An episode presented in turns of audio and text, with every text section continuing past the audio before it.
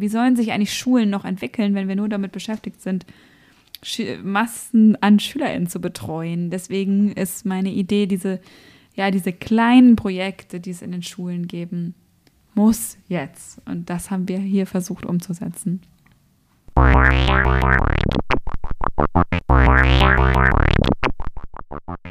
Hallo und herzlich willkommen zu Rundgang Reformschule.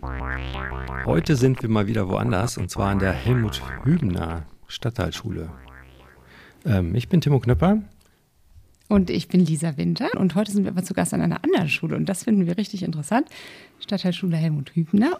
Und da haben wir zwei tolle Gesprächspartnerinnen, die uns ein bisschen was erzählen wollen über das, was ihr hier losgetreten habt und was ihr vorhabt. Und da sind wir sehr gespannt drauf. Wollt ihr euch mal direkt vorstellen?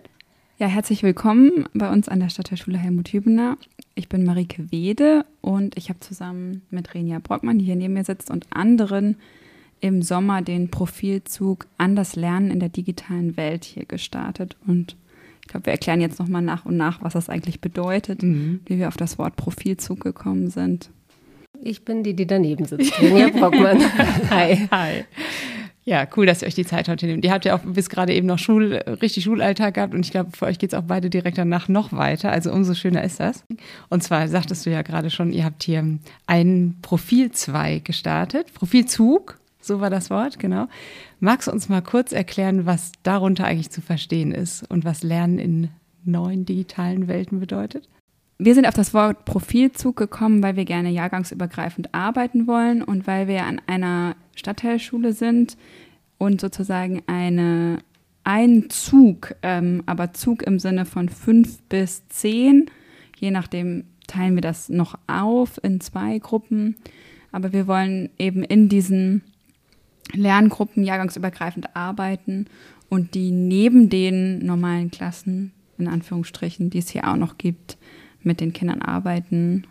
Genau. Und wenn die Eltern sich hier anmelden an der Schule, können sie eben wählen, ob sie ähm, in eine Regelklasse kommen oder an den, in den Profilzug möchten. Mhm. Es gibt pro Jahrgang, also immer in Jahrgang 5, gibt es Profilklassen, auch schon lange an der Schule.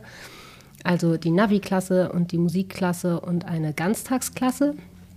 Das sind die Profilklassen und daneben gibt es eben noch den Profilzug. Das ist dann, da kommt man dann, kann man wählen, statt der Navi-Klasse wählt man dann die anders Lernen-Klasse mhm. und ist dann da aber jahrgangsgemischt. Ähm, und das seid ihr, ne? Die genau. anders Lernen-Klasse.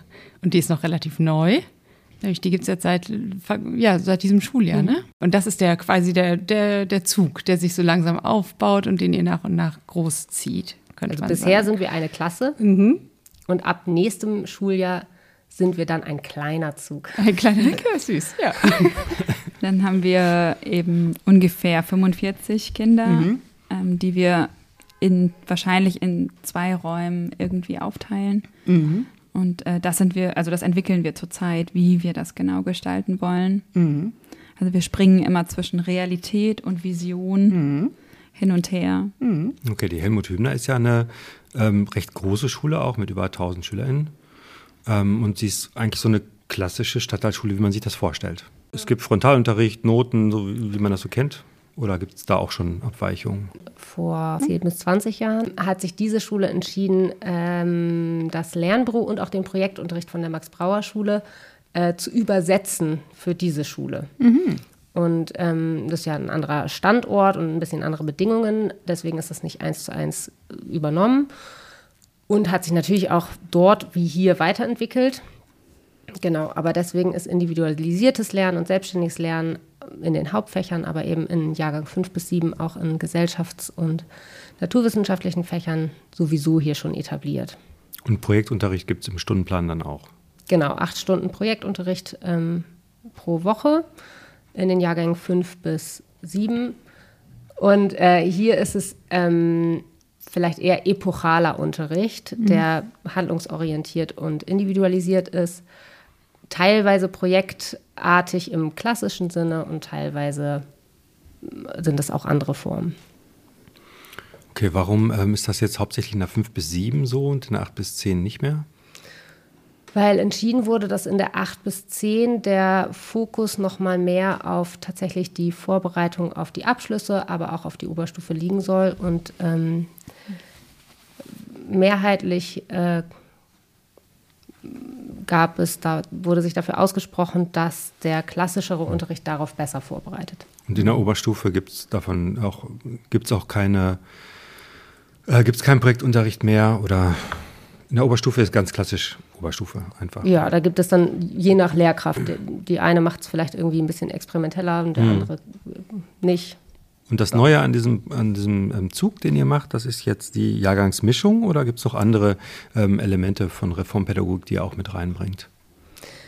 Ähm, wir haben in diesem Jahr ähm, gibt es die Fächer Deutsch, Mathe und Englisch werden so im Stundenplan ausgewiesen und ähm, langsam lernbüroartig ähm, unterrichtet. Da haben wir verschiedene Methoden erprobt und uns jetzt doch entschieden, uns auch am Rest der Schule zu orientieren. Ähm, Sport und Musik gibt es auch als mehr oder weniger klassischen Unterricht und alle anderen Fächer gehen auf in der Projektezeit. Ah, okay. Mhm.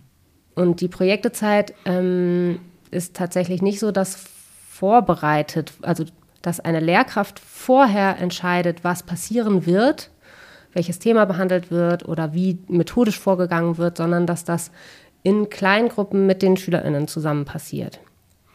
Das heißt, dass ähm, also die SchülerInnen sagen, welche, auf welche Projekte sie Lust haben, ähm, stellen das dann vor der Klasse und äh, also können so einen Antrag schreiben. Ich weiß nicht, das heißt nicht Antrag bei uns irgendwie anders, Projektidee ausfüllen irgendwie ähm, kriegen dann nochmal ein Feedback, stellen das vor, dann wollen vielleicht noch andere Kinder mitmachen und dann entwickelt sich so eine kleine Projektgruppe. Da gibt es dann Projektgruppen mit Lehrkraft und solche ohne. Und die überlegen sich, okay, was, was ist unser Ziel, was wollen wir machen, wie wollen wir vorgehen.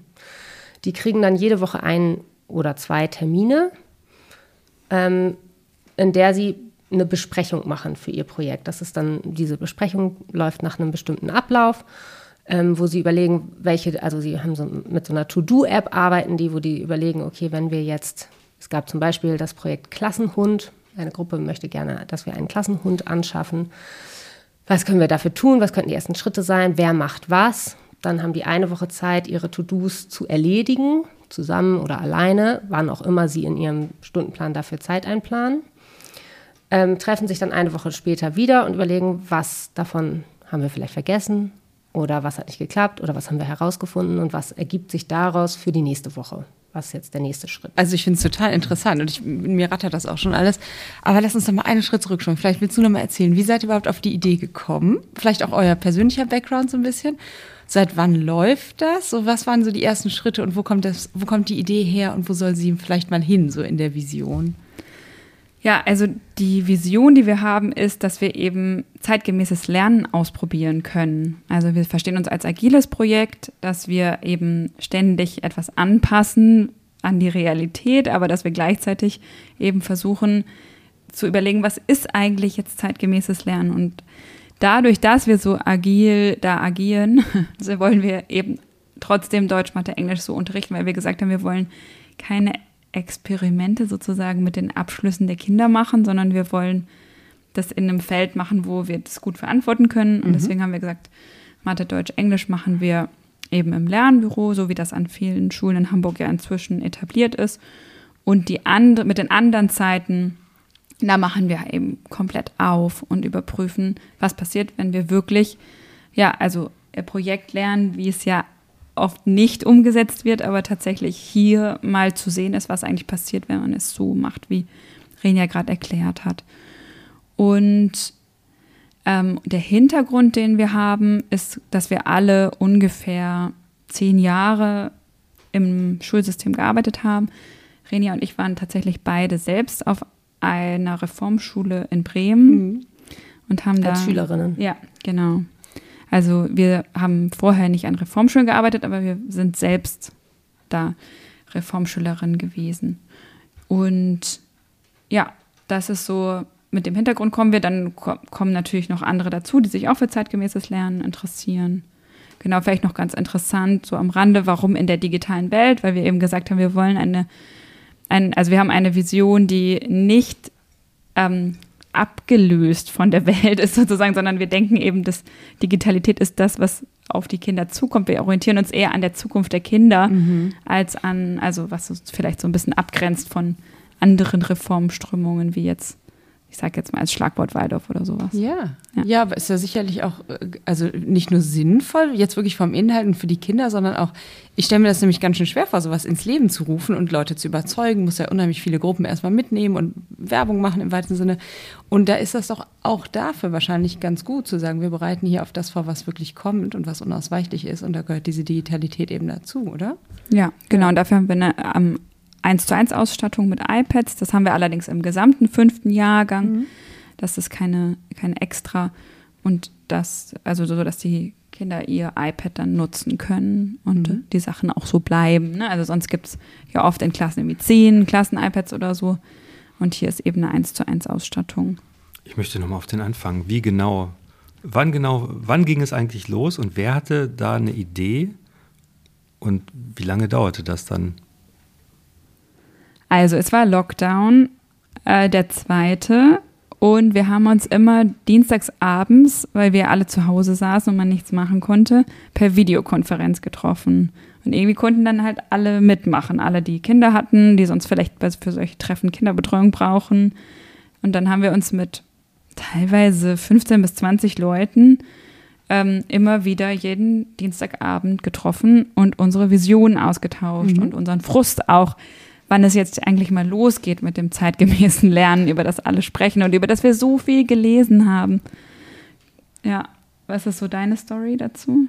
Mm, ich glaube, das war schon vor Corona, dass hier an der Schule auch aus diesem digitalen Gedöns ähm, sich auch eine Arbeitsgruppe zu, zeitgemäßen Bilden, äh, zu zeitgemäßer Bildung gebildet hatte. Und ähm, und wir da Veranstaltungen organisiert haben, manchmal größer, manchmal kleiner. Und viele KollegInnen, manche haben sich ähm, vielleicht aufgeregt und manche sind auch nicht gekommen und andere hatten selber Visionen, wie es eigentlich sein müsste. Viele waren ähm, frustriert darüber, dass sie eigentlich die Pädagogik, die sie gerne umsetzen möchten, im System irgendwie nicht umsetzen können.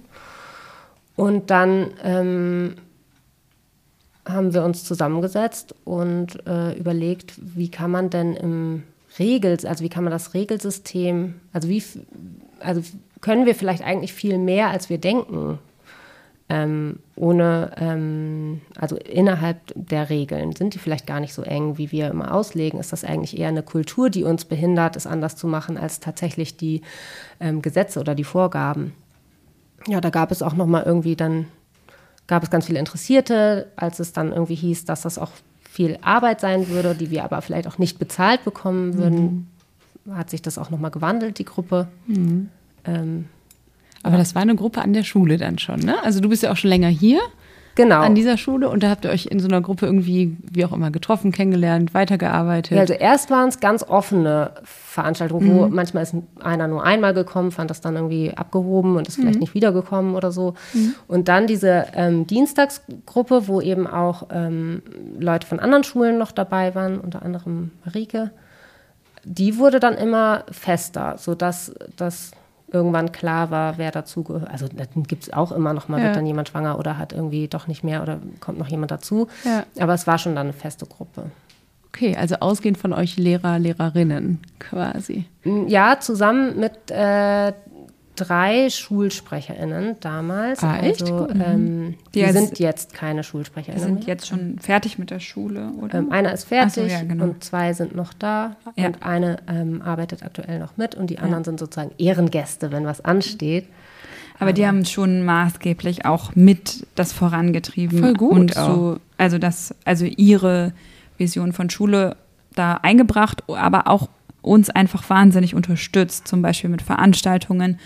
Als es dann konkreter wurde, war klar, dass wir mit dieser Idee durch alle Gremien der Schule müssen. Also wir haben es beim Elternrat vorgestellt, ein Votum bekommen, im, vor der SV vorgestellt, ein Votum bekommen und natürlich auch vor der Lehrerinnenkonferenz. Mhm.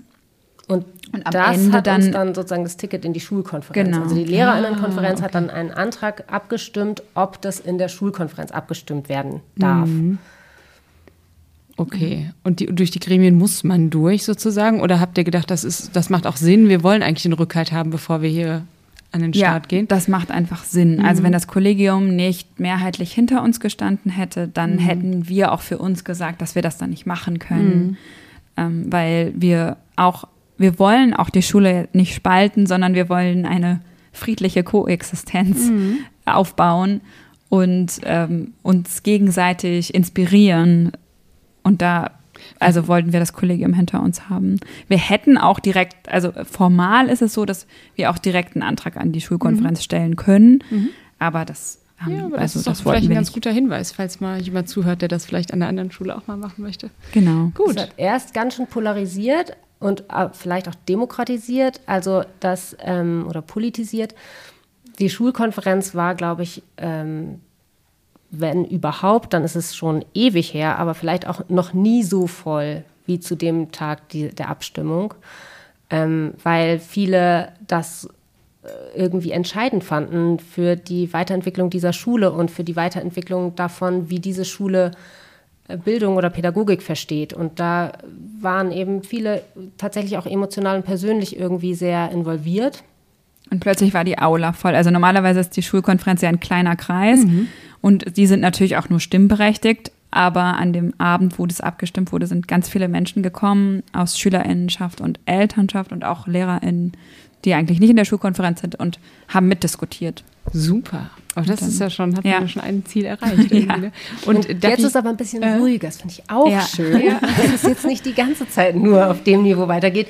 Jetzt habe ich tatsächlich eher das Gefühl, es kann sich auch einfach entwickeln in mhm. ein, hier ist ein Labor, das neue Dinge ausprobiert und die Dinge, die vielleicht, wo wir feststellen, die sind überhaupt nicht sinnvoll. Mhm. Die muss dann, damit muss dann vielleicht nicht die ganze Schule auf die Nase mhm. fliegen, sondern dass man dann sagt, ah, okay, aber das und das und das klappt total gut und das kann dann vielleicht auch nochmal eine andere Klasse ausprobieren oder vielleicht irgendwann ein ganzer Jahrgang oder das äh, möchte die ganze Schule machen. Das ja. würde dann natürlich wieder abgestimmt werden, aber jetzt habe ich das Gefühl, das könnte irgendwie wirklich ein Win-Win sein. Mhm. Ja, so ein bisschen, genau. Ihr vertestet, ihr pilotiert und die anderen können erstmal zugucken. Ja, ja. gut. Und sich trotzdem auch mal Ideen holen oder ja, oder wir sind auch schon mit einigen Sachen, wo wir gesagt haben, ah, das macht irgendwie Sinn, dass das sich so etabliert hat, irgendwie, wo wir vielleicht dachten vorher, dass ähm, ja, warum gibt es das eigentlich oder so. Und aber so ein bisschen haben die Leute dann ja auch recht, wenn sie dann denken, das bestimmt die Zukunft der Schule, weil wenn das Projekt gut läuft, dann äh, liegt es ja nahe, das auszuweiten. Ähm, genau das war ja damals bei den Alleskönner-Schulen auch hier in Hamburg so, dass das ein Pilotprojekt war, das ist jetzt abgeschlossen. Und die Idee war ja dann immer, wenn das gut läuft, wird es ausgeweitet. Davon hört man jetzt gerade nichts mehr, mhm. leider. Es wurde ähm, auf uns ausgeweitet. Ja. Oh, ja, wir wurden aufgenommen. Ja. ja, also wir laufen unter dem, unter den Alleskönnern tatsächlich mit. Das ist also die eine Möglichkeit, in Hamburg keine Noten geben zu müssen, bis einschließlich Klasse 8. Und da sind wir reingerutscht, als mhm. es noch einmal kurz sich geöffnet hat. Das hattet ihr gerade so angedeutet, aber ich finde das eigentlich richtig interessant, nochmal zu fragen. Habe ich das richtig verstanden? Die, die größte Sorge, will ich es nicht nennen, oder Angst oder Vorbehalt aus der Schulgemeinschaft war also vielleicht so eine Angst vor einer Spaltung? Auch. Oder was? Weil ich stelle mir das jetzt so naiv vor. Ich habe selber nie an der Schule gearbeitet, aber wenn es eine, ein zusätzliches Angebot gibt, einen Zug, das hat ja erstmal nichts mit dem, also solange ich da nicht unbedingt selber mitmachen will, muss mich das ja gar nicht so betreffen. Von daher wundert mich, dass es da überhaupt so was wie Widerstand gab. Aber gab es ja vielleicht. Und da wäre mal ganz interessant, was war das? Was war da für eine Angst oder für eine Sorge hinter?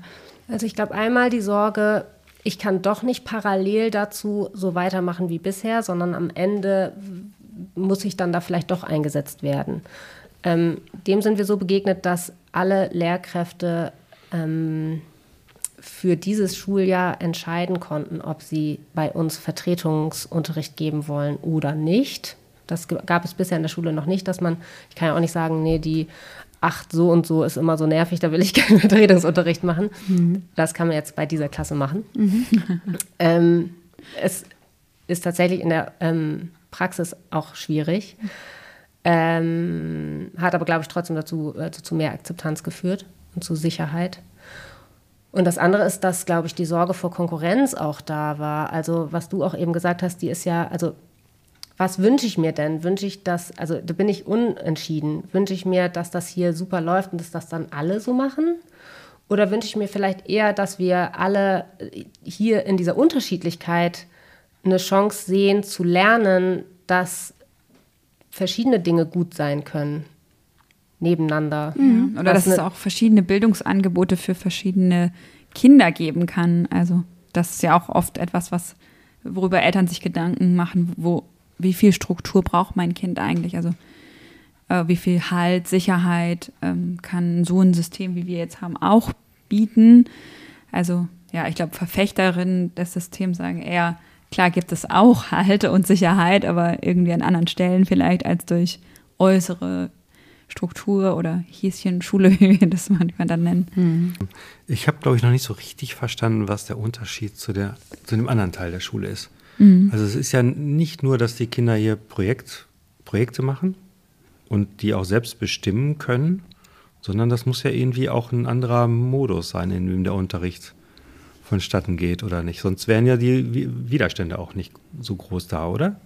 Nee, also die Widerstände waren ja vor allen Dingen zu der Zeit da, als es diese Klasse noch nicht gab. Mhm. Das heißt, äh, die Widerstände bezogen sich vielleicht gar nicht unbedingt so sehr auf äh, strukturelle Unterschiede, sondern vielleicht eher auf eine Haltung oder ein, vielleicht tatsächlich mhm. sogar auch ein Menschenbild oder so. Was, was, was ist denn eure ah, Haltung? Bei Reformpädagogik habt ihr über das Menschenbild gesprochen. Ne? Ja, mhm. was ist denn? Was ist denn die Haltung und das Menschenbild? Äh, inwie, inwiefern ist das anders als in dem anderen Teil? Also ich würde sagen, also jetzt, man muss ja einmal unterscheiden zwischen persönlich und konzeptionell. Ähm, und konzeptionell haben wir gesagt, wir wollen ähm, gewaltfreie Kommunikation auf jeden Fall voraussetzen oder leben. Ähm, das ist konzeptionell im Rest der Schule nicht verankert. Die Fortbildung, die wir dann zu gewaltfreier Kommunikation gemacht haben, war offen für das gesamte Kollegium und sehr viele haben sich dafür interessiert, was mhm. total toll ist. Aber das ist eben, man kann es auch ohne diese Fortbildung machen.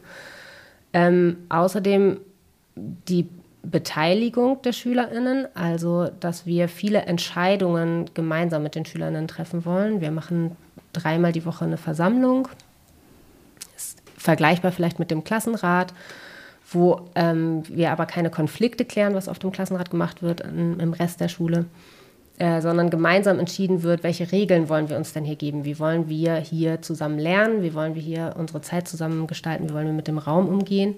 Und auch, wofür wollen wir unser Geld ausgeben? Denn wir haben tatsächlich ein kleines Budget bekommen von der Klausen-Simon-Stiftung. Mhm. Und darüber entscheiden auch die SchülerInnen. Ja, für den Klassenhund ist doch klar. Ja, da gab es schon einen Antrag, der wurde leider nicht äh, angenommen. Es war zu viel Geld. Mhm. Also Aber die sind da dran. Schule und Ausbildung ist recht teuer. 2000 Euro oder so kostet die, ne? Haben die rausgefunden? Ja. Ja, haben die Kinder selber rausgefunden. Ja, das haben die alles ja, rausgefunden. Cool, genau. Ja, die hatten ja. auch schon einen sehr konkreten Plan, aber die Gesamtgemeinschaft hat es nicht getragen. Mhm. Ja. Bisher. Ja, also es kann noch kommen.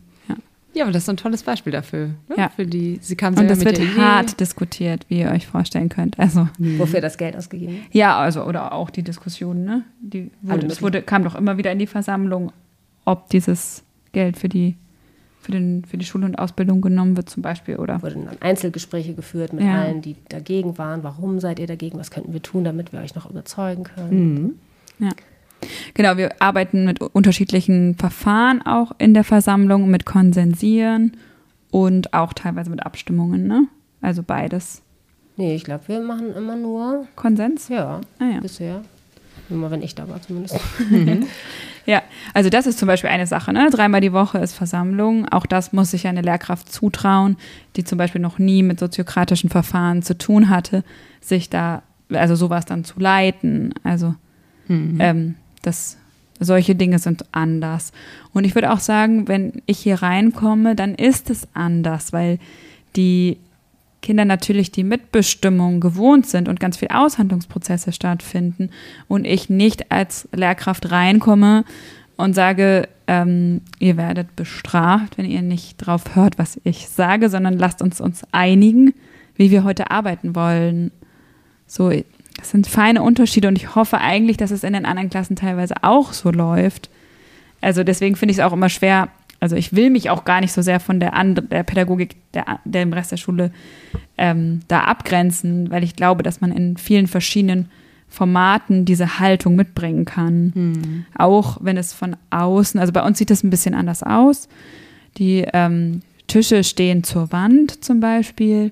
Es sind eher Arbeitsplätze und nicht darauf ausgelegt, dass ich ein vor, längere Vorträge vorne höre, wenn wir etwas zu besprechen haben als Gruppe, dann setzen wir uns in den Stuhlkreis. Wenn wir arbeiten wollen, setzen wir uns an die Arbeitsplätze. Und wenn, also wenn ich eine kurze, ich mache eben nur eine kurze Einführung hier, was steht heute an, was müsst ihr wissen, damit ihr arbeiten könnt, ähm, welche Informationen müssen wir noch austauschen und dann geht es halt los. Mhm. Also haben sich die Kinder, die jetzt in eurer Gruppe sind, sind ja Fünftklässler, ne? 23 Stück, haben die sich ähm, bewusst für diese Klasse entschieden? Ja, ne? Ja, Das die wurde wurden bei der so- Anmeldung gefragt, Mhm. ähm, möchte, möchtest du in die Anders lernen Klasse oder in Mhm. eine andere Profilklasse oder in eine Regelklasse und die haben sich dafür entschieden. Mhm. War das schwer, die 23 zu finden oder wären da am liebsten noch viel mehr Kinder reingegangen? Mehr. Aber hat okay gepasst. Ja. Also ich glaube, es waren über 30 und dann haben wir eben über Zweitwahlen das ganz gut ähm, aufteilen können. Mhm. Und ihr hattet ja auch schon vorher Werbung gemacht, glaube ich, ne, an anderen Schulen. Ja. Oder was heißt Werbung? Ihr hattet das mal vorgestellt, auf jeden Fall, dass es dieses Konzept gibt. Ja, wir sind über die Grundschulabende, Infoabende gegangen und haben eben gesagt, an unserer Schule gibt es jetzt ein neues Profil. Wir haben auch auf Facebook ein bisschen Werbung gemacht, in Stadtteilgruppen, solche Sachen. Aber dann ging das Ganze doch relativ schnell. Also wenn ihr nach Corona erst angefangen habt, einen Antrag äh, oder das der Lehrerkonferenz und so weiter vorzustellen, dann ist das der Prozess doch in einem Jahr abgeschlossen gewesen ungefähr, oder? Also die Leute reagieren sehr äh, unterschiedlich, wenn ich sage, anderthalb Jahre haben wir geplant und ähm, sind durch die Gremien gegangen. Einige sagen, boah, war das lang. Und andere sagen, boah, das war krass schnell. Also ja, es waren so, Also anderthalb wie ich Jahre. Schule erlebe und wie Ja. langsam die sich wandelt, ist das äh, super schnell, finde ich. Genau, und jetzt ist es natürlich auch immer noch weit weg von unserer Vision, weil wir ja, also jetzt noch nicht altersgemischt arbeiten zum Beispiel, ne? Weil wir müssen jetzt warten, bis wir hochwachsen. Das sind jetzt schon noch mal vier Jahre, bis wir auch wirklich so vielleicht arbeiten können, wie wir es uns mal f- 2020 vorgestellt haben. Oder 21 war das dann, ja. Und jahrgangsübergreifend wäre dann fünf bis sieben in einer Gruppe, acht bis zehn in einer Gruppe? Oder wie, wie stellt ihr euch das vor? Fünf bis acht und dann in 19 geht es hart an die Abschlüsse. Ah, okay. Damit gebüffelt. Ja, alles klar. Also wir haben von anderen Reformen schon so ein bisschen den Tipp bekommen, dass der Cut, ähm, Winterhude macht ja zum Beispiel nach sieben den Cut, dass der eigentlich für die Achtis ein bisschen schade ist. Also dass die so ein Jahr haben, wo sie so ein bisschen in der Luft hängen, weil es den, bei den Älteren dann viel um die Abschlüsse geht. Und die könnten eigentlich noch profitieren davon, dass sie altersgemischt lernen. Müssen wir mal unsere Erfahrungen mitmachen. Ja, okay. Aber deswegen vier Jahre eben, weil man fünf bis acht dann in einer Gruppe im Ja. Ideal hat. Okay. Ich habe aber auch gehört, dass gerade der Cut zwischen der 7 8 ganz gut ist. Dass man diese beiden Altersgruppen noch einmal teilt, dass sie nicht zusammen sind. Mhm. Weil diese Phase der Pubertät, das ist, ähm, wenn die alle aufeinander hocken, dann ist schwierig. Und so haben die Achter bei uns immer schon die Orientierung zu den Neunern und Zehnern und die sind eigentlich schon durch mit dem Thema meistens. Ich habe einen Sohn in acht, der findet das eigentlich, glaube ich, gerade auch ziemlich gut, weil der sieht für neun und zehn, die haben nochmal irgendwie, oh, die gucken auf diese Noten plötzlich und so. Ne? Und er, er, er sieht das schon mit und kriegt das mit, aber muss eben, ist ihm noch nicht, ich sage jetzt mal, ausgesetzt. Ne? Ja, also wenn wir feststellen, dass das dann irgendwie doch zu plötzlich kommt in neun, dann müssen wir vielleicht nochmal umdenken. Ja. Ja, und wie läuft's denn eigentlich? Mal so, mal so. Weil ihr habt jetzt ein bisschen mehr als ein halbes Jahr Erfahrung gesammelt. Ähm, habt ihr schon viel umgeworfen direkt im Anfang? Gesagt, nee, ja, so geht das doch nicht, machen wir doch anders. Oder ähm, sagt ihr, das, das hat sich schon mal total bewährt? Also was wir auf jeden Fall, wir sind gestartet mit, äh, also man kann das hier noch die Überbleibsel sehen hinter euch. Zum Beispiel ist so ein Stehtisch gebaut aus ähm, so Plastikkästen mit Holz drüber, mit Holzdeckeln.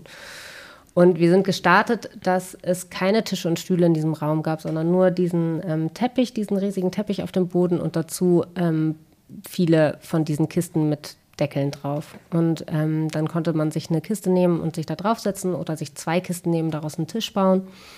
Das fanden wir super flexibel und innovativ und anders. Und dann haben wir aber festgestellt, ähm, einige Kinder klagen über Rückenschmerzen, weil sie keine Lehne haben und andere fließen von der Kiste und rollen dann über den Boden, was je nach Situation toll ist oder auch mal nervt. Ähm, genau, und auch, äh, dass wir festgestellt haben, Tische sind total die ähm, Aufforderung, auch Dinge aufzuschreiben. Was wir uns wünschen, was auch viel passieren soll. Deswegen haben wir dann die Tische, die wir verbannt hatten, hier wieder reingeschleppt und die Stühle, die wir verbannt hatten, wieder reingeschleppt. Mhm. Das hat sich dann schnell geändert, auch weil die Kinder das eben gesagt haben. Aber das mit den, äh, ich nehme mir einen Kasten und arbeite jetzt mal auf dem Kasten oder auf dem Boden, ist das noch möglich oder? Das ist auf jeden Fall noch möglich, aber wird nicht viel genutzt. Die okay. möchten, die finden das gut, auf, am, auf dem Stuhl zu sitzen und am Tisch zu sitzen.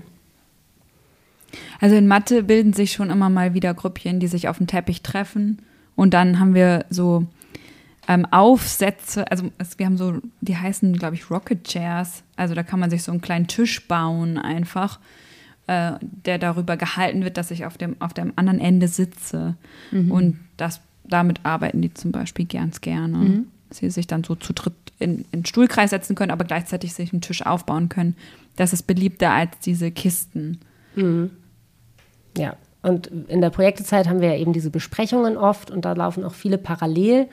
Und da trifft sich eigentlich eine Gruppe auch immer einfach auf den Teppich. Und das ist dann schon. Aber schreiben mögen die wirklich einfach gerne am Tisch. Mhm. Aber Besprechungen oder was spielen oder so, das mögen die auch gerne auf dem Teppich. Wo seid ihr denn oder wie seid ihr? Steht ihr im Raum normalerweise oder sitzt, setzt ihr auf dem Teppich mit einer Kiste? Ohne Kiste. die Kisten sind raus. okay. ähm, äh, ja, wir sitzen auch auf dem Teppich oder laufen rum oder sitzen äh, an einem Tisch in einer Besprechung. Ja. Ich glaube, sehr mobil unterwegs. Mal so, mal so. Außer man ist eben in einer Besprechung, dann je nachdem, wo sie stattfindet. Genau, ihr habt vorhin gesagt, es gibt eigentlich wenig äh, Ansagen für die ganze Klasse oder am Anfang einmal und dann, ähm, dann ist man in individuellen Gesprächen oder in Gruppengesprächen. Das ist vielleicht auch noch eine Sache, die wir so ein bisschen umgeschmissen haben. Also wir haben gemerkt, dass es echt schwierig ist, unabhängig von dem Rest der Schule Pause zu machen. Und das ist für uns so Prozesse echt manchmal ein bisschen schade, weil die sind gerade ins Lernen gekommen und dann müssen wir sie alle einmal rausschmeißen, weil irgendwann müssen sie ja mal Pause machen und sich auch mal bewegen und mal irgendwie ans Licht. Aber wir hatten uns das so echt flexibler vorgestellt, haben aber schon gemerkt, dass es schwierig ist. Äh, also die wollen dann auch die Pause mit der ganzen Schule haben und sollen sich ja auch mit anderen Kindern anfreunden können und alles Mögliche. Das heißt, wir sind da wiederum eher über die Pausen als über unseren Stundenplan in der Taktung gekommen. Mhm. Gibt es hier eine Pausenglocke? Ja, genau. Und ah ja, auch Aufsichten, also das ist ja auch nicht zu unterschätzen. Wir haben viele Konflikte in dieser Klasse, wie im gesamten fünften Jahrgang, wie auch im Moment an ganz vielen Schulen. Ich gehört habe, dass so ein bisschen, also dieses Zusammenleben jetzt nach Corona irgendwie wieder mehr gelernt, geübt, aus, ausgehandelt werden muss. Also ich, das ist, glaube ich, nicht nur an dieser Schule so und nicht nur in dieser Klasse, sondern überall. Und da braucht es viel Begleitung und auch das ist dann ein Thema. Ne? Also wer kann eigentlich seine Konflikte schon selbst lösen und wer muss wirklich begleitet werden, dass es auch nicht eskaliert und so. Und also genau, und dann haben wir umgeschmissen, dass wir sozusagen so lange, lange Lernphasen haben können und wenig Taktung in ja, wir machen regelmäßig Pause und wir machen auch einen gemeinsamen Stundenanfang wieder, um einmal zu gucken, sind alle da, gibt es also das, was ich gerade beschrieben habe, das war zum Beispiel nicht so Teil unserer Vision am Anfang. Wir dachten, dass das irgendwie noch fließender ist. Ja, das ist so eine Sache zum Beispiel auch als Beispiel. Ja, da sind wir also bei der Lernbegleitung auch. Ähm, wie findet die statt? Also es gibt ja verschiedene Methoden, die man da machen kann. Wie macht ihr das mit der Lernbegleitung? So die Frage genauer stellen. Die, die SchülerInnen sitzen ja dann hier mit ihren ähm, iPads oder mit ihrem Projektarbeit oder so. Und ähm, was passiert dann? Also geht ihr rum und sagt, kann ich euch helfen? Was macht ihr gerade? Wie sieht es denn aus? Oder ähm, ja. wartet ihr, dass die SchülerInnen kommen und sagen, ich habe hier Bedarf, ich verstehe das gar nicht? Wie, hm. wie, läuft das? Also es gibt ähm, verschiedene Rollen. Also wir versuchen in der Projektezeit, äh, also es gibt ja manchmal Doppelbesetzungen durch Sonderpädagoginnen oder anderweitig. Ähm, wir kommen auch selber tatsächlich zusätzlich in die Schule. Äh, also wir decken mehr Unterricht ab, weil wir ja weniger vor- und nachbereiten, weil wir das ja mit den Kindern zusammen machen. Deswegen haben wir mehr Präsenzzeit in der Klasse und sind deswegen häufiger, also haben, sind personell stärker aufgestellt. Und dann äh, ist es so, je nachdem, wie viele Leute wir haben, sind Lehrkräfte in einer Projektbesprechung dabei und sagen so, Leute, jetzt muss es hier aber mal losgehen. Ich habe noch was mir überlegt, könnten wir nicht mal in die Richtung weiterdenken oder so. Das so ein bisschen den Prozess steuern. Eine Rolle ist immer, es ist kein pädagogisch ausgewählter Begriff, aber das hat sich so etabliert, den Haufen machen. Wirklich? Das sagst du, sagst wir beide nur. Das heißt, ja, das sagen nur. Das, also Ja. das ist ein inoffizieller Begriff. Das heißt, die Kinder, die gerade nicht in einer Besprechung sind, sondern manchmal zu zweit, manchmal alleine an ihren To-Dos arbeiten, an ihren Projekten arbeiten, die sind der Haufen. Und das ist nicht so, dass man die einfach, dass die von alleine da friedlich vor sich hinarbeiten, sondern da muss es noch jemanden geben, der für Ruhe sorgt, der Ansprechpartner ist, wenn äh, jemand Hilfe braucht. Wir haben dann so eine Hilfekette, da kann man sich anhängen. Wenn ich irgendwie eine Frage habe oder Hilfe brauche, hänge ich mich da an, dann kommt jemand zu mir. Ähm, also diese Person braucht es auf jeden Fall. Die Haufenperson. Die Haufenversion. Schön.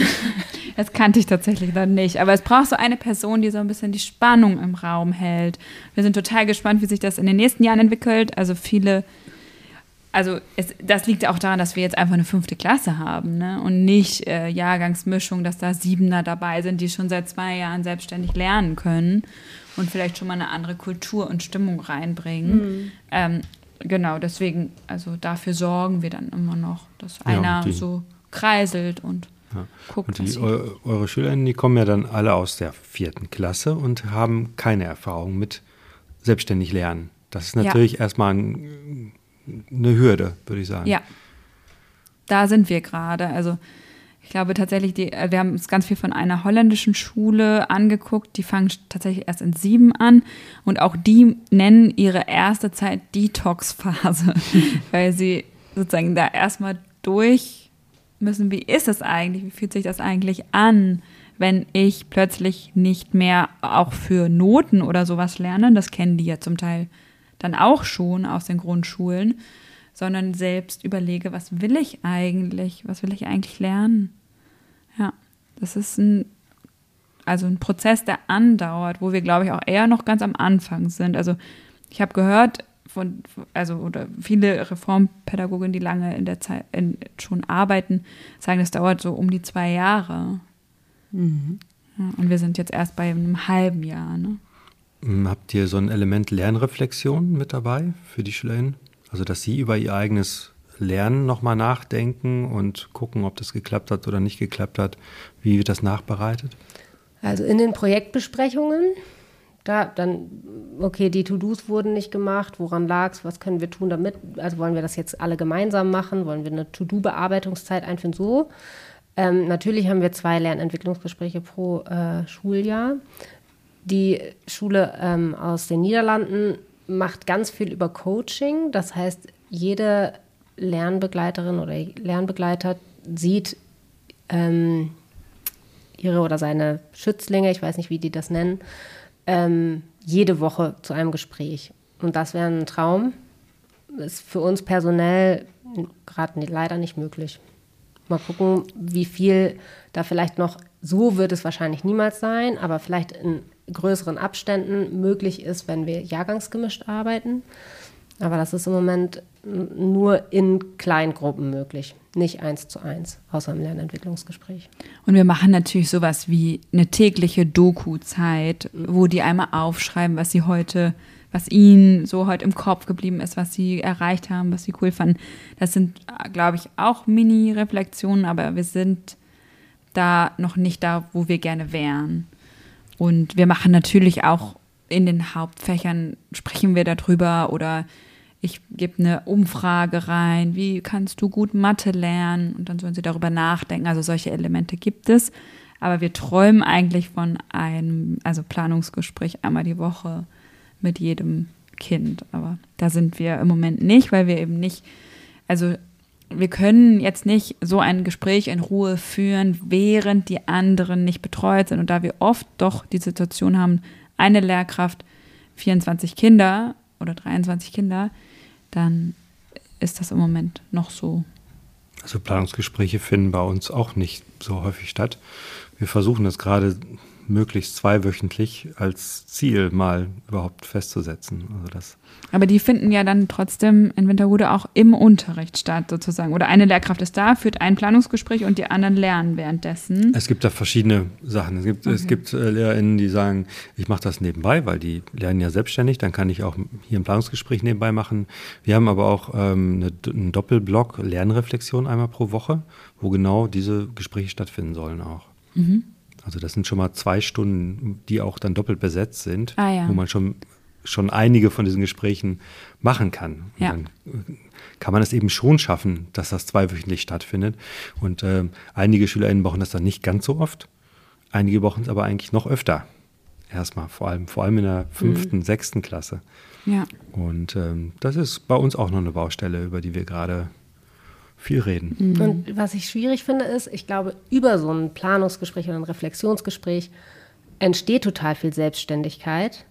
Gleichzeitig ist aber organisatorisch Selbstständigkeit eigentlich die Voraussetzung dafür, dass ich jetzt so ein Gespräch führen kann.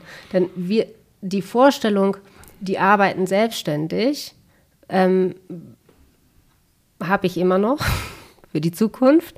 Merke aber jetzt, unsere Aufgabe ist es, ähm, ihnen beizubringen, selbstständig zu arbeiten und nicht es vorauszusetzen. Das heißt, viele Kinder können das nicht. Das heißt, ich kann die auch nicht alleine lassen, um woanders ein Planungsgespräch zu führen.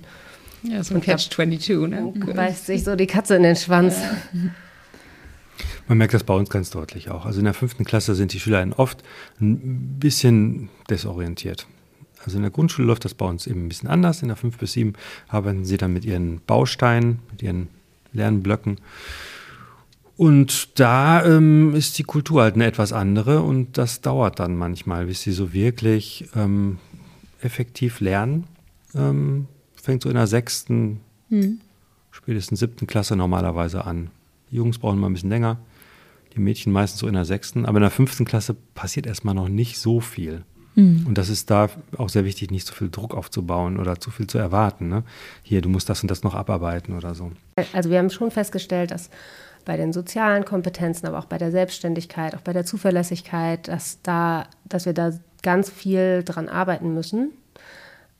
Ähm, was uns aber positiv überrascht hat, war, wie unfassbar hoch die Motivation ist. Und das ähm, trägt auch ganz viel von dem Unterricht. Also diese selbstständigen Projekte haben wir auch erst hinterher eingebaut, weil wir gemerkt haben, es, die Kinder haben so viele Ideen und wollen so viele verschiedene Sachen machen und sind da, geben alles dafür, stehen voll dahinter und wollen direkt gleich starten, dass wir gesagt haben, so viel können wir gar nicht betreuen. Das heißt, wir lassen die jetzt erstmal einfach alleine, so weit wie sie halt kommen. Und wenn sie gegen die Wand laufen, dann haben sie es wenigstens probiert, weil wir gedacht haben, diese Energie können wir nicht, äh, nicht nutzen. Ja, auch, Also das, das auch das gegen die Wand laufen, das ist ja sehr lehrreich. Ne, man, man fängt das dann Kommt das nächste Mal. Dosis an, würde ich sagen. Aber Man fängt das nächste Mal dann vielleicht etwas anders an oder bremst etwas eher oder sucht sich einen anderen Weg. Ne? Ja, aber das ist doch super. Weil ich denke mal, andersrum wäre es total schwer, wenn die Kinder zwar irgendwie wissen, wie der Hase läuft, aber keinen Bock haben. Ne? Dann Ja. hast du ein größeres Problem. Aber die Motivation da ist, super. haben wir vorher drüber nur nachgedacht, kanalisieren wo kriegen oder? die denn die Ideen her? Wo kriegen die die Anregung her? Wir, also wir müssen denen irgendwie Reize bieten. Also die quillen über vor Ideen, da brauchen wir gar nichts machen. Mhm. An der Stelle.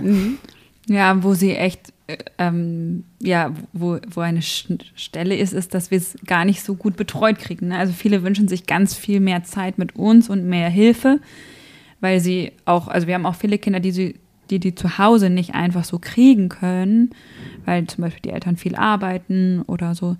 Und dann, und das fehlt eigentlich, ne? Da, davon könnten wir viel mehr haben. Also ich werde ganz viel angesprochen, kannst du mit mir nochmal das machen, kannst du mir, kann ich dir das nochmal zeigen? Und das ist irgendwie so schade. Wie lange dauert so ein Projekt normalerweise? Gibt es da festgesetzten Rahmen oder ist das? Bisher nicht. Also da sind wir tatsächlich noch am Überlegen. Ähm, ich war immer gegen Deadlines, Marike eigentlich dafür. Ich glaube, ich habe mich jetzt ein bisschen angepasst. ähm, manche Projekte laufen lange, manche Projekte sind schnell wieder zu Ende. Es gibt so Mini-Projekte. Wir hatten vor den Weihnachtsferien eine Community Night. Das heißt, wir haben alle Eltern eingeladen und Freunde und Freundinnen des Profilzugs.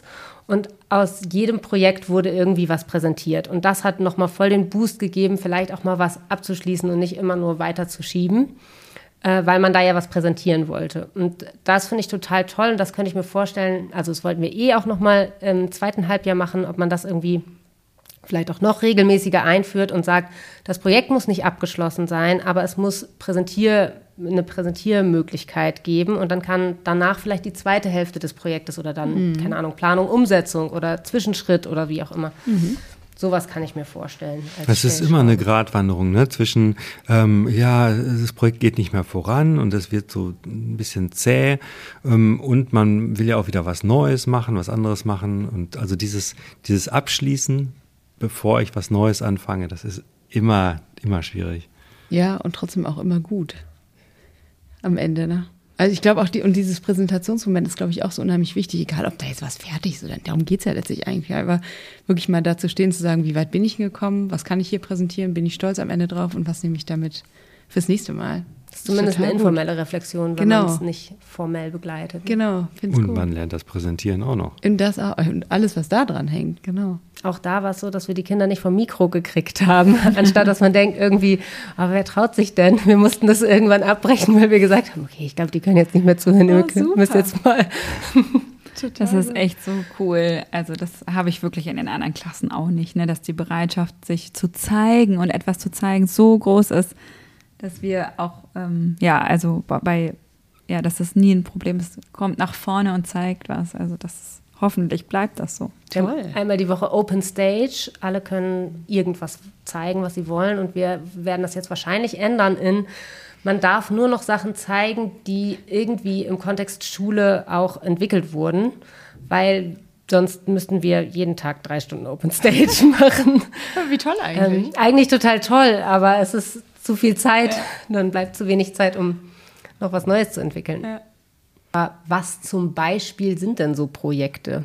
Wir haben ja jetzt vom Klassenhund erzählt, ähm, aber es gibt noch ähm, SchülerInnen, die Klavier lernen, also die setzen sich dann Kopfhörer auf und setzen sich hier in den Nebenraum und spielen Klavier. Wir hatten ein Videospielprojekt, wir haben Modezeichnungen, ähm, Roboter bauen, äh, Kartenspiele lernen, Tischtennis, Französisch lernen, ähm, ein Tierheim besuchen. Äh, es soll jetzt, eine Gruppe will jetzt ein Aquarium irgendwie in Angriff nehmen. Was, äh, ein äh, Horrorfilm-Trailer wurde gebaut, äh, gedreht. Er war auch richtig gruselig. Ja, der wurde bei der Community Night gezeigt und einige hatten dann noch lange Albträume, wie wir das Licht auch beim Zeigen ausgemacht haben. Ähm, also total vielfältig so, ja. ne? Aber auch Projekt, spannend, was dann wirklich von den Kindern kommt, mhm. finde ich immer. Ne? Also ich konnte mir das vorher nicht so richtig vorstellen. Mhm. Ja. Voll gut. Ich habe vorhin äh, gesagt, die Sachen werden dokumentiert. Wie dokumentiert ihr das? Also ähm. wie dokumentieren die SchülerInnen? Bei uns haben sie ein Logbuch, in dem sie Wochentage haben.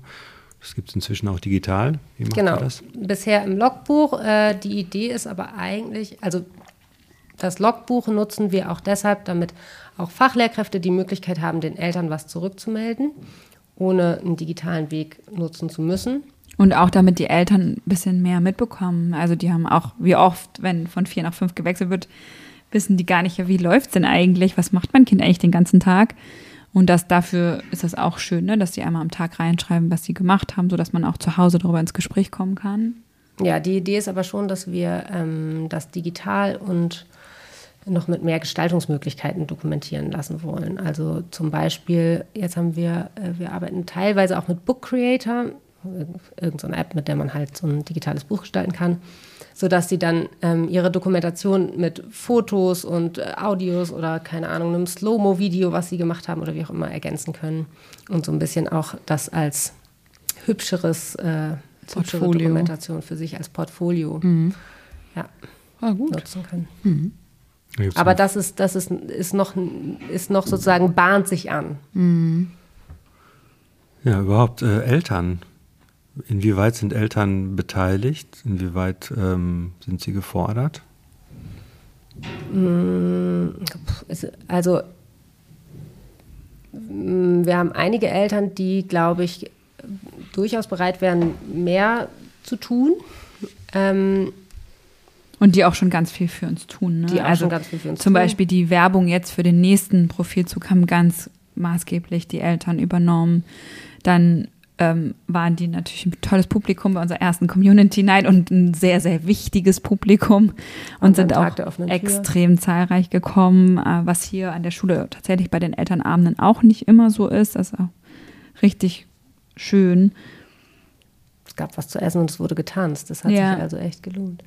ähm, äh, ja, ich glaube, aber El also die Rückmeldung nach den ersten paar Monaten war, ähm, dass sie gerne mehr wüssten, ähm, wo in den Hauptfächern der Leistungsstand ist des Kindes und woran gerade gearbeitet wird. Also auch Unsicherheit darüber, dass es da vielleicht erstmal weniger ähm, Informationen gab als an der Grundschule. Äh, das hat sich geändert.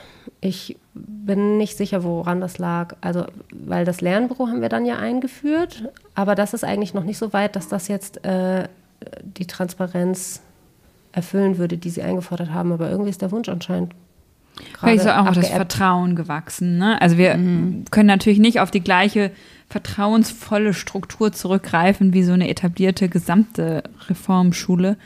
Und ich glaube, für die Eltern war das ja auch aufregend, ihr Kind hier anzumelden und es hier in unsere Hände zu geben.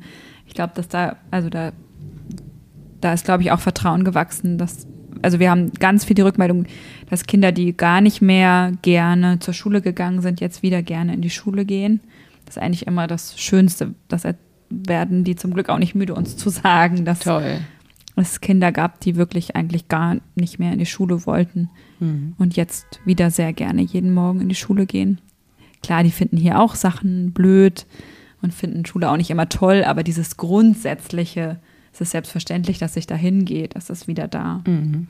Mir fallen noch zwei ähm, Situationen ein mit den Eltern. Einmal, dass wir jetzt nächste Woche ein ähm, offenes Beratungstreffen für die Eltern äh, anbieten, wie wir den Prozess hin zur Jahrgangsmischung organisieren wollen. Das heißt, die Eltern haben an der Stelle kein Stimmrecht, aber ähm, sind als BeraterInnen äh, gefordert. Was gilt es aus Ihrer Perspektive zu bedenken bei diesem Prozess? Ähm, eine andere Sache war, ich habe ein ähm, Videospielprojekt betreut. Die SchülerInnen hatten selber eine App vorgeschlagen, mit der sie ein Videospiel programmieren wollen. Und ich habe dann noch einen ähm, Videospielentwickler ähm, aufgetrieben, der das Projekt auch sozusagen fachlich begleitet hat. Und dann lief das so los. Und dann habe ich aber irgendwann festgestellt, irgendwie, das konnte ich gar nicht so richtig begründen, aber es war so ein pädagogisches Gefühl. Irgendwie weiß ich nicht, ob da gerade wirklich was passiert, ob die sich weiterentwickeln auf dem Gebiet oder ob die eigentlich daddeln. Das war so ein Gefühl von mir, wo ich aber auch dachte, ist, äh, dann habe ich versucht aufzuschreiben, meine Beobachtungen zu strukturieren und dachte dann, ich ähm, fühle mich mit dieser Entscheidung, wie wir mit diesem Projekt weitergehen, ähm, das, die Verantwortung darüber möchte ich nicht alleine treffen und auch nicht alleine mit den SchülerInnen. Das heißt, wir haben einen Projektelternabend, einen digitalen gemacht, wo wir gemeinsam ähm, beraten haben oder erstmal uns ausgetauscht haben, wie wird das wahrgenommen und dann Kriterien aufgestellt haben mit den Kindern und den Eltern, ähm, die das Projekt erfüllen soll, damit wir alle das Gefühl haben, dass da, dass die Kinder sich auf dem Gebiet weiterentwickeln und das nicht als ähm, Zoom-out nutzen. Ja, und so ein Prozess schafft ja auch total Vertrauen. Ne? Also Vertrauen, Transparenz. Ich denke, das ist dann so ein schönes Zusammenspiel irgendwann auch mit den Eltern, dass die einfach wissen, es, es läuft eben nicht wie in der Grundschule so an Dokumentation, aber es läuft anders und wir vertrauen dem Prozess. Das ist doch super. Gibt es einen Plan, ähm, den Erfolg dieses Profilzweigs, Profilzugs dann irgendwie zu evaluieren? Also eine, eine der großen Sachen, die ja in der Reformschule eigentlich ähm, beigebracht werden, sind ja diese ganzen Soft Skills. Dieses soziale, kommunikative und so weiter. Alles das, was eben inhaltlich mhm. nicht inhaltlich ist und deswegen normalerweise nicht benotet wird und auch weniger im Zeugnis stattfindet. Also macht ihr sowas am Ende oder? Ja, wir möchten das gerne machen. Ähm, und wir, es ist auch eine Selbsterklärung, die wir haben, dass wir uns immer wieder wissenschaftlich begleiten lassen. Und äh, wir haben auch Interessenten, die jetzt, also es entstehen jetzt schon Bachelor- und Masterarbeiten ähm, über kleine Teile. Also jetzt entsteht, wird eine über Motivation zum Beispiel entstehen. aber wir lassen auch die Selbstkonzepte der SchülerInnen nochmal über das etablierte KESS-Instrument ähm, zum Beispiel, was es eben schon gibt, einmal messen, so dass wir hoffentlich da langfristig auch an Daten kommen. Und trotzdem bleibt bei mir immer so ein bisschen, dass ich denke, ah, ich würde so gerne das, was da passiert, messen und ein Stück weit geht es, glaube ich, aber auch nicht. Also, äh, weil es da an Grenzen kommt. Genau, aber das ist äh, etwas, was wir vorhaben. Ja, CAS macht der ganze fünfte Jahrgang, sodass man auch vergleichen kann, wie entwickelt, also gibt, also erstmal wäre es ja auch schön, wenn es keinen Unterschied gäbe zwischen dieser Klasse und den anderen, ähm, sodass man zumindest sagen kann, es gibt auch fachlich, äh, sind die Kinder nicht hinten dran oder benachteiligt durch unser Konzept äh, haben aber vielleicht ein, am Ende ein besseres Selbstkonzept, also ein, ein, Gefühl von, ich kann lernen, ich kann mein Lernen selber bestimmen, ich habe da ein Selbstbewusstsein für mein lernendes Ich. Wie läuft das mit den SchülerInnen ähm, im, zu den anderen Klassen? Die haben ja auch Kontakt irgendwie. Also gibt es da irgendwie, weiß ich nicht, sie tauschen sich dann ja auch aus. Die haben ja Freunde da und Kommt ihr davon was mit? unproblematisch. Wir reden wahrscheinlich gar nicht über Schule. So. neulich, ich habe mal neulich ein Gespräch belauscht, da hat ein Schüli von uns gesagt, ähm, ich habe gehört, dass in den, andere, in den anderen ähm, Klassen die Projekte von den Lehrkräften bestimmt werden. Also solche Sachen pass passieren dann schon. Äh, und natürlich, das ist ja auch eine Wahrnehmung, die kennen es ja nur so. Also, und die waren ja nie in einer anderen fünften Klasse dann, also sind da vielleicht dann mal einen Tag, aber ich glaube, auch die Sachen, über die sich dann austauschen, sind tatsächlich die, die gar nicht so anders sind. Ne? Also auch die Kids hier haben Lehrkräfte, dann sagen die, oh, heute war Frau Wede wieder total scheiße. Dann sagt der andere, ah ja, bei mir war auch meine Mathelehrerin scheiße. Und ich glaube, da so über die Themen, über die die sich unterhalten, sind gar, da können die sich schon irgendwie austauschen. Ja. Also was ich schon äh, sehr selten, aber doch ab und zu, man merkt schon, dass das ein bisschen auch was von Extrawurst hat. Ähm, dann versuchen die das zu nutzen, indem mhm. die dann zum Beispiel sagen, nee, die anders Lernklasse darf in der Pause im Gebäude sein. darf sie nicht, aber kann es ja mal probieren. Mhm. Oder ich habe auch schon mal gehört, ich bin in der Anders Lernklasse, wir haben meine Fußbodenheizung. Haben wir nicht, aber Teppich.